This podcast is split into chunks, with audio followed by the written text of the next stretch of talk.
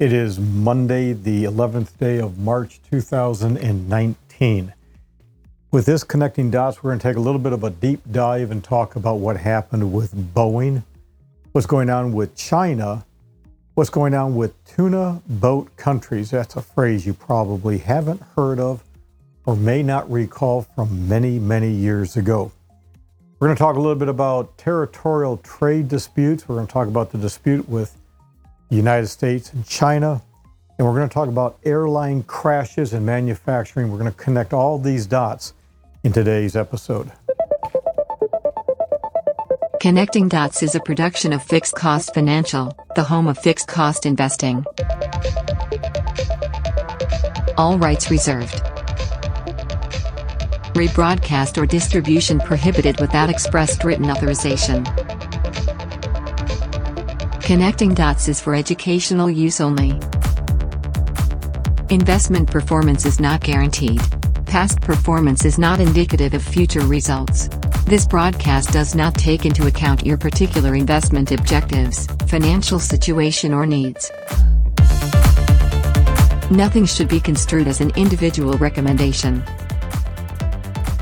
Always read all applicable information carefully before making an investment decision. Investments are not bank guaranteed, not FDIC insured, and may lose value. Due to our extensive holdings and that of our clients, you should assume that we have a position in all companies discussed, and thus a conflict of interest should be assumed.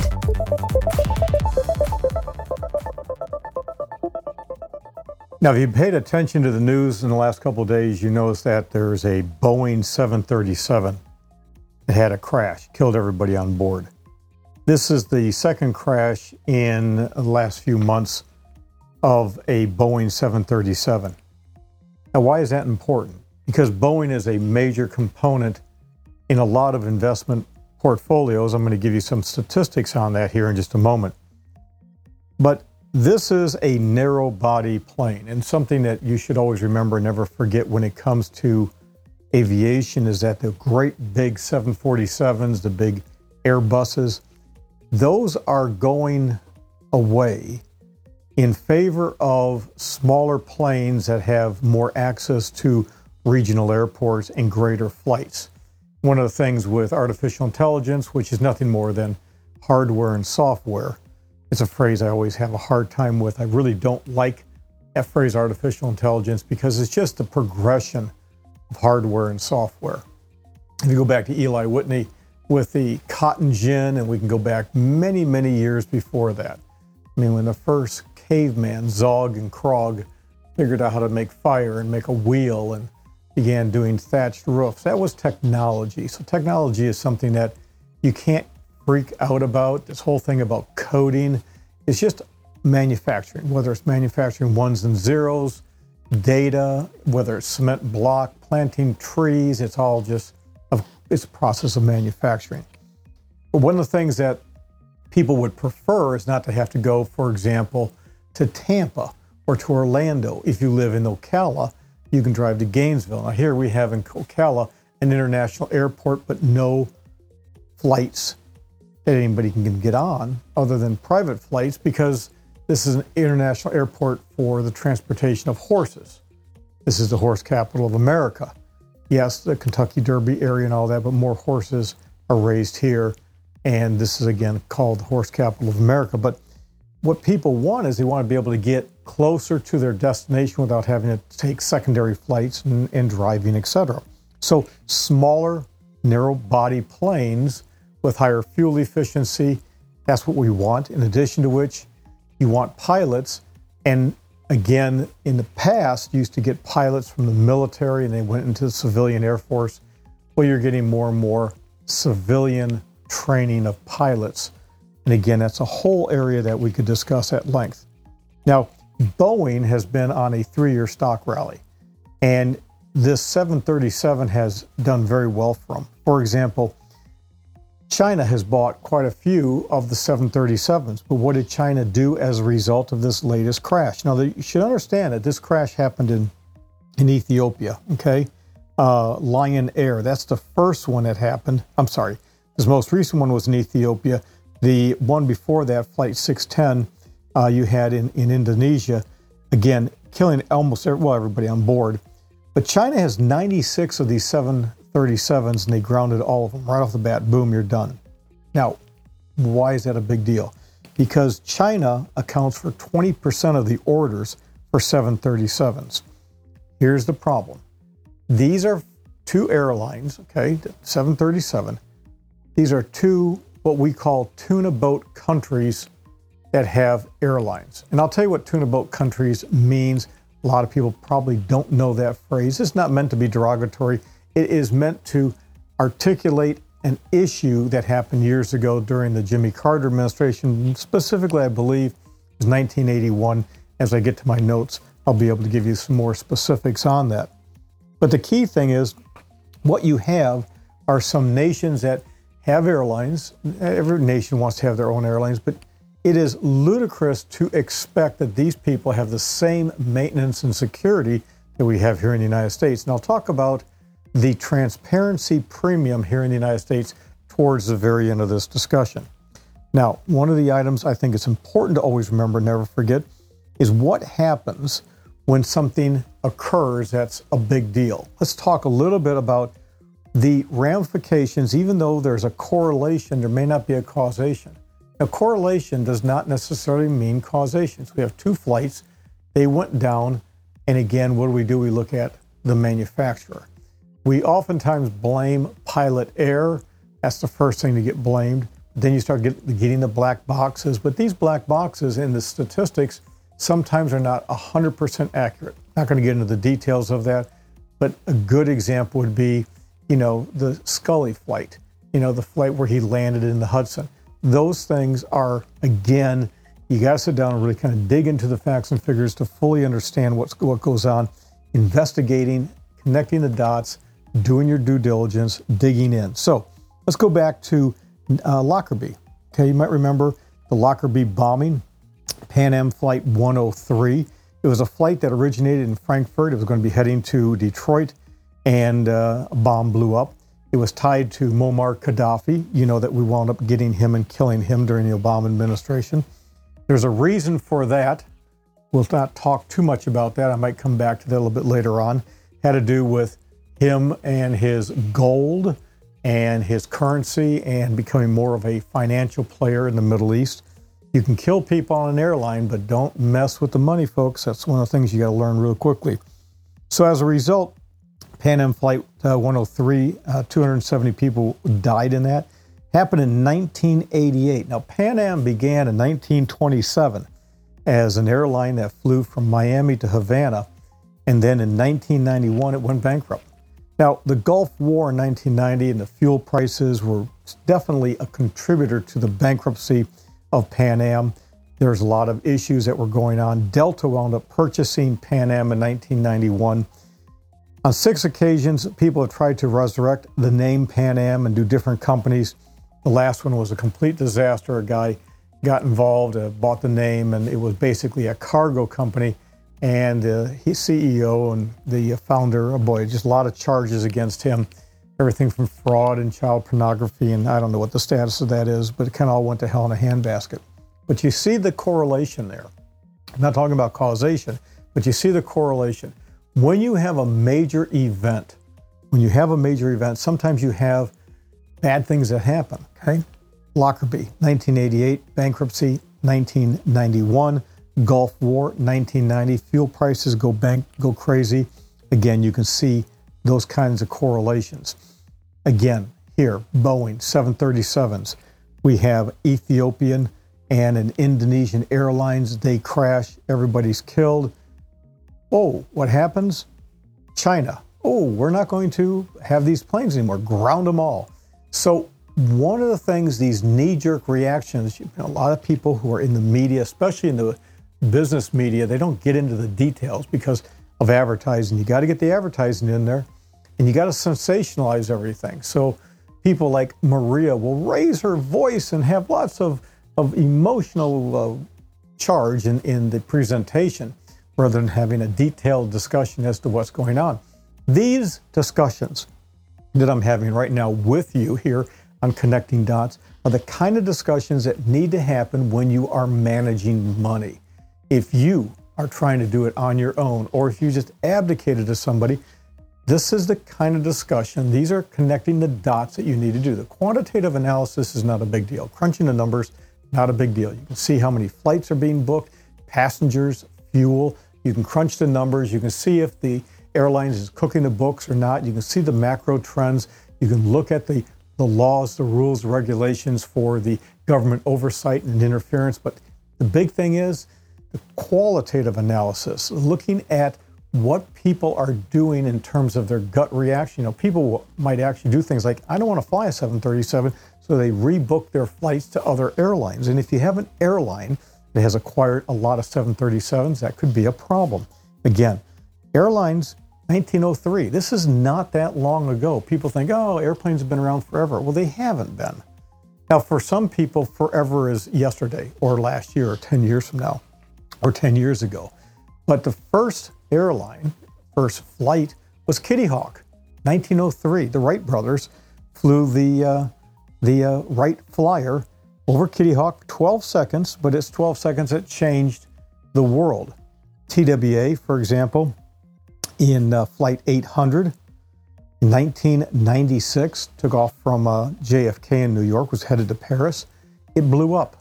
A lot of people remember seeing the pictures of that. People were saying that it was a rocket that took it out. A lot of controversy over that, a lot of conspiracy, but 230 people died in that flight. Now, the official report on that is that the fuel line had an explosion. But here's the thing. Who was TWA? And you notice I said the word was. TWA was an airline that filed bankruptcy and was out of business, acquired by American Airlines in 2001. It started in 1925. Now let's think about this. In 1903, again, this would be, 1903 would be 12 years before the birth of my father. The Wright brothers fly a plane. That's a big deal, right? Then in 1925, you got TWA becomes a company. 1927, Pan Am becomes a company. And you'll notice that 1991, Pan Am went belly up. It was acquired by Delta as a result of bankruptcy. And then in 2001, TWA acquired by American Airlines. What's the point in the connecting dot there? Things change. You got to stay current. If you're not staying current, then you're going to eventually be out of business. Well, Will Rogers said you can you can be on a track. You can be on the right track, but if you just sit there, eventually you're going to get run over. And that's the problem. So let's talk a little bit about Boeing. Their revenues are pretty strong. Okay, now we're talking about just pure revenue. And the future, the projection that we're going to show here for 2019 and 20, because we're going to talk about 2018, is pretty easy to do because you've got these orders that are already in place. Planes are there. Monies are in. We're talking about, again, a fairly short-term period. So in 2018, they had $101.2 billion of revenue, pretty strong. 2019, $107.6, and the projection for 2020 is $114.4. Pretty easy to do because you got those orders pretty hardcore, solid, and locked in. Now, Boeing trades at $400 a share. Now, why is that important? That is important because Boeing is a company, like a lot of companies, where the stock price gets pretty high. You're going to see bigger and bigger institutional ownership shares. So if you look at the statistics for Boeing, you can go to the Wall Street Journal, you can go to MarketWatch, you can go to Bloomberg, you can go to Argus Research, one of our primary research vehicles here at Fixed Cost Financial. And what we do know is that 43.73% of the ownership of Boeing is institutional. In fact, the top 10 institutional players control 43.73%. So here's the key. A mature institutional buyer is going to hang in there. You have to look at what are the compositions of these mutual funds, the ETFs, and for example, the pensions, the separately managed accounts. Who's managing it? And what are their analysts saying? So you can get a pretty good feel for the direction of a company based upon just a handful of people. A handful of people can make a huge change in how a company performs if they begin to overreact because they don't have the patience and the wherewithal to stick through. The big companies, the big institutional investors for Boeing are Vanguard, BlackRock, T. Rowe Price, Newport Trust, and State Street. So what have we done today? We've put together a little bit of a background as to what happened, how we look at a air disaster and what's going on. But again, there's a lot more to the story. 1 minute intermission.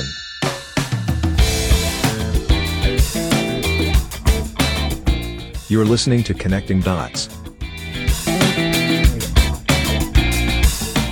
Connecting Dots is a production of Fixed Cost Financial, the home of fixed cost investing.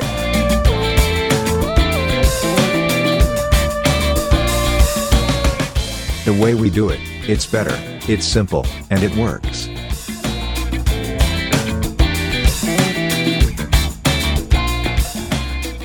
And now, let's return to this episode of Connecting Dots.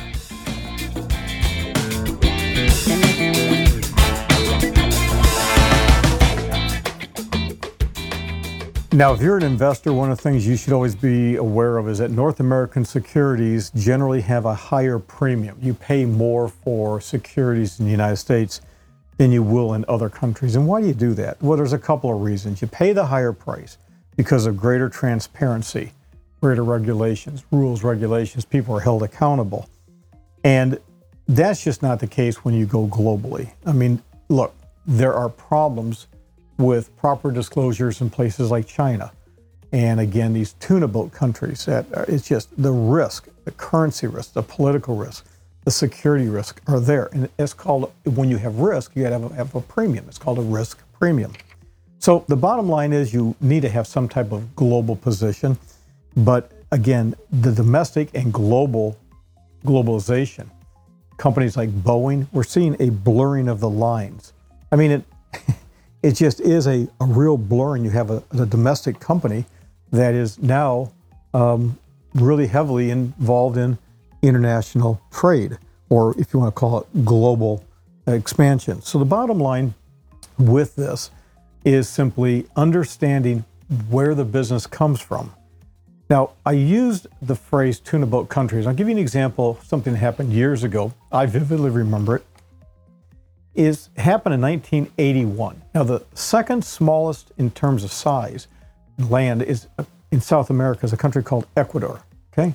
And Ecuador, back in the 1980s, was getting really fed up with the United States imperialism, that's what they were calling it, on the fishing trawlers that were going down into their waters. Now, they claimed, you had to realize years ago, international water rights is just a few miles off a coastline. And way back in the 70s and 80s, you could have Russian warships right off our coast. And so these things have been negotiated, and you have these treaties and our boundaries. So they're off a good distance. But back then, these guys said, listen, you fish anywhere within 200 miles of our coast, that's ours. And if you want to do it, you got to pay us. Well, a lot of companies said, we're not doing that. We don't recognize that. And so what happened? Well, they started seizing these tuna boats. So you might remember SunKist, Charlie the Tuna, and all that kind of stuff. Those commercials were really popular back then. And I don't watch regular TV anymore. I don't know if SunKist Tuna and Charlie the Tuna is really a thing anymore, especially because tuna is now one of those things where people freak out. Oh, I can't believe you're killing tuna. Oh, tuna fish is something you don't eat. Boy, everybody boycotts. So at some point in time, somebody's going to boycott palm trees. They'll boycott. They'll boycott oak trees. They'll boycott St. Augustine grass. God knows what. You know, everything at some point in time gets to become out of favor. The tuna was out of favor for a while there. I guess it might still be. I don't know. But boy, Charlie the Tuna, you know, that was a commercial. Here's the thing. Bad freaking timing. Because these countries Ecuador is seizing our tuna boats. Jimmy Carter, well, our government paid the fine. They had to fine these companies $10 million. But then we went in and, well, we did other things to get even with these people. So that's where the phrase tuna boat countries come from. International waters, you know, foreign policy, and they want a 200-mile radius for payment of licenses. Okay.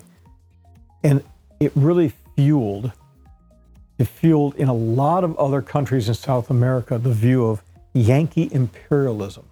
Now, let's fast forward to today. It's 2019, 2018, 17, 16. What's going on in South America? What do you think's going on? China. Now, go back to what I said before. China did what? Oh, we're grounding the Boeing Airlines. They've got 96 of these things, and they account for 20% of the orders coming up for the 737. Here's the thing. China, in the South China Sea, they've been expanding. They've got, they're flexing their muscle with, you know, Japan. There's a lot of issues. I mean, they want to get a lot more powerful in the South China Sea. They're making islands. They're taking over islands out there. I mean, it is truly a volatile situation. Who's going to stop them? Apparently nobody, because now they're flexing their muscle in South America. Nobody talks about this. The Chinese are really going hog wild in Africa, especially in the area of mining for minerals, but they're also fishing like crazy off the coast of South America. But the media has been silent about this, because the media has always been silent about China, because who manufactures the goods? Who is paying the advertising? When you have paid advertising or paid news media, it's always biased. Always remember that. Same thing we talk about fixed cost financial.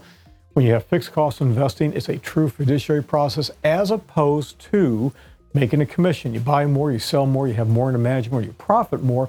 There's always going to be a conflict of interest if you're paying more. Okay, so as a result, what we got going on here is we basically have a Boeing, we have a fishing, we have a trade war. We have this brewing trade war with the Chinese that's been going on for years. So what we need to do is connect the dots. You have a game of chess. It's always a game of chess. It's no different than networking. One of the things we talk all the time is that our clients, we really appreciate our clients who understand the importance and the power of delegating efficiently and effectively. And that means referring people to us because we do it right. We do it better because it's simple and it works. They get it, they refer, and it keeps costs down. Well, trade is a multifaceted chessboard. I mean, it really is. And as a result, you have something else going on in China that nobody is paying attention to. And here's what's going on. It means airline competition. And what do I mean by airline competition? Okay. State-owned Chinese companies are a big deal. And China Aircraft, COMAC, China Aircraft Corporation of China, C-O-M-A-C, COMAC. They began business, actually, it's just amazing to me. They began business, I believe. Let me see if I can figure out. I made some notes on this. They actually began business in, I think it was 2005, and then 2012, they've already been manufacturing this plane. I didn't write it down, but yeah, it was like 2005 they incorporated, and they already started manufacturing this plane called the C919. It's being made in Shanghai. And guess who it's competing against? Who do you think it's competing against? Come on. Who do you think it's competing against? It's competing against Boeing's 737. Interesting, right? So it's competing against the 737. They spent $9.5 billion in development. And you know what? It's already got high demand. Why? Because it's cheaper than all the other airlines out there, or airplanes out there. Now, depending upon where you go, they have 450, they have 885, or they have 815 orders already for their C919, okay? Their C919. It's a competitor to who? The Boeing 737. And China has 20% of the future orders for the Boeing 737 because they can't make this fast enough. And if you look at who the major buyers are of this, they're mainly Chinese companies, but there's also an American in there. I'll tell you that in just a second. Yeah, they started in 2008, and they basically started their first flights in 2015. But all of the big buyers are Chinese. Now, here's the thing. What's the one company that's having huge trouble financially in the United States? Huge. Used to be a big player. Used to be on the Dow Jones. Got the boot from the Dow Jones. One of the oldest companies to be on the Dow Jones, and they completely poo-pooed their mess kit. GE. GE, their GE Capital Aviation, GE Capital Aviation, what they do is, and they're one of the top buyers of this plane, okay? Now, again, it's the only American, it's the only foreigner in there. They're all Chinese airlines and other companies. But what they do is they buy the plane, they lease it back to airlines. And buying planes is not cheap. So what GE does, they'll buy it, they'll lease it back for 8 years. It's a lease back. It works, okay? They primarily do Airbus and they do Boeing. Hey, there you go, Airbus and Boeing. China was able to get in. And they just got a few of these things going. But what we want you to understand, what I really want you to understand, is look at the complexity of what's going on. The headline news will be something like, oh, airline crash, Ethiopia, airline crash, Indonesia, immediately causation and correlation. No. Causation could be pilot error. Causation could be weather. Causation could be bombs. Causation could be nothing more than a lithium-ion battery packed in the cargo hold, and it caught fire and took these planes down. You don't know. You have planes that do, it's serendipitous. Stupid things sometimes happen in bunches, but there's no correlation. You shouldn't jump. Now, if there's something radical going on, you got to make a fast decision. But in this case, you got to be patient as an investor. Nothing wrong with aviation companies. There's nothing wrong with governments and other. Say, maybe we should pause on this, take a look, see what's going on. You make your inquiries, etc. Nothing wrong with that. But as an investor, are you an investor or a trader? If you're a trader, then you're in and out of the market. You're trying to second guess things. You're trying to make money on the flip. Okay. But if you're an investor, you're looking at the long term. And if you're looking at the long term, you got to look at the additional issues that are going on. Now, how much more complex does this get? Well, GE is also in a real pickle because they sold a lot of long-term care insurance, grossly underpriced it. They've taken billions and billions of dollars of losses on these things. They're going to charge more money to their policy holders coming up. And again, it's something that just has to be factored into the overall health of GE. That's a major item, but now GE has bought some of these Chinese C919s for their capital, again, leaseback program. So could that be another one of those little items? That's another black mark that could cause a problem with a company. So we have an airline crash.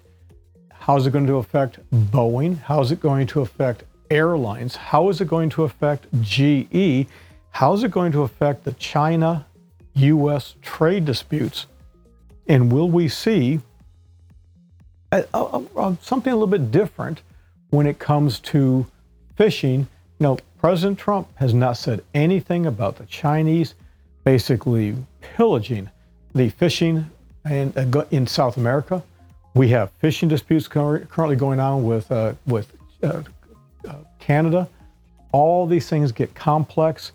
And when people just simply throw fancy terms out there and don't dig into the details, that's when you get into real trouble. So here at Fixed Cost Financial, this is an example of a discussion that we're having about this event.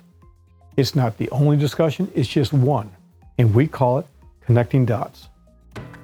Okay, that's a wrap for this episode. If you have a comment or an idea, call 888-629-7864. That's 888-629-7864 and leave a message. We truly appreciate your ideas and comments. Thank you for joining us today. This podcast was produced by Fixed Cost Financial, the home of fixed cost investing. Fixed Cost Financial is a true fiduciary-based investment advisor, where you will not pay more if you have more, or receive less if you have less. The way we do it, as a true fiduciary, it's better, it's simple, and it works.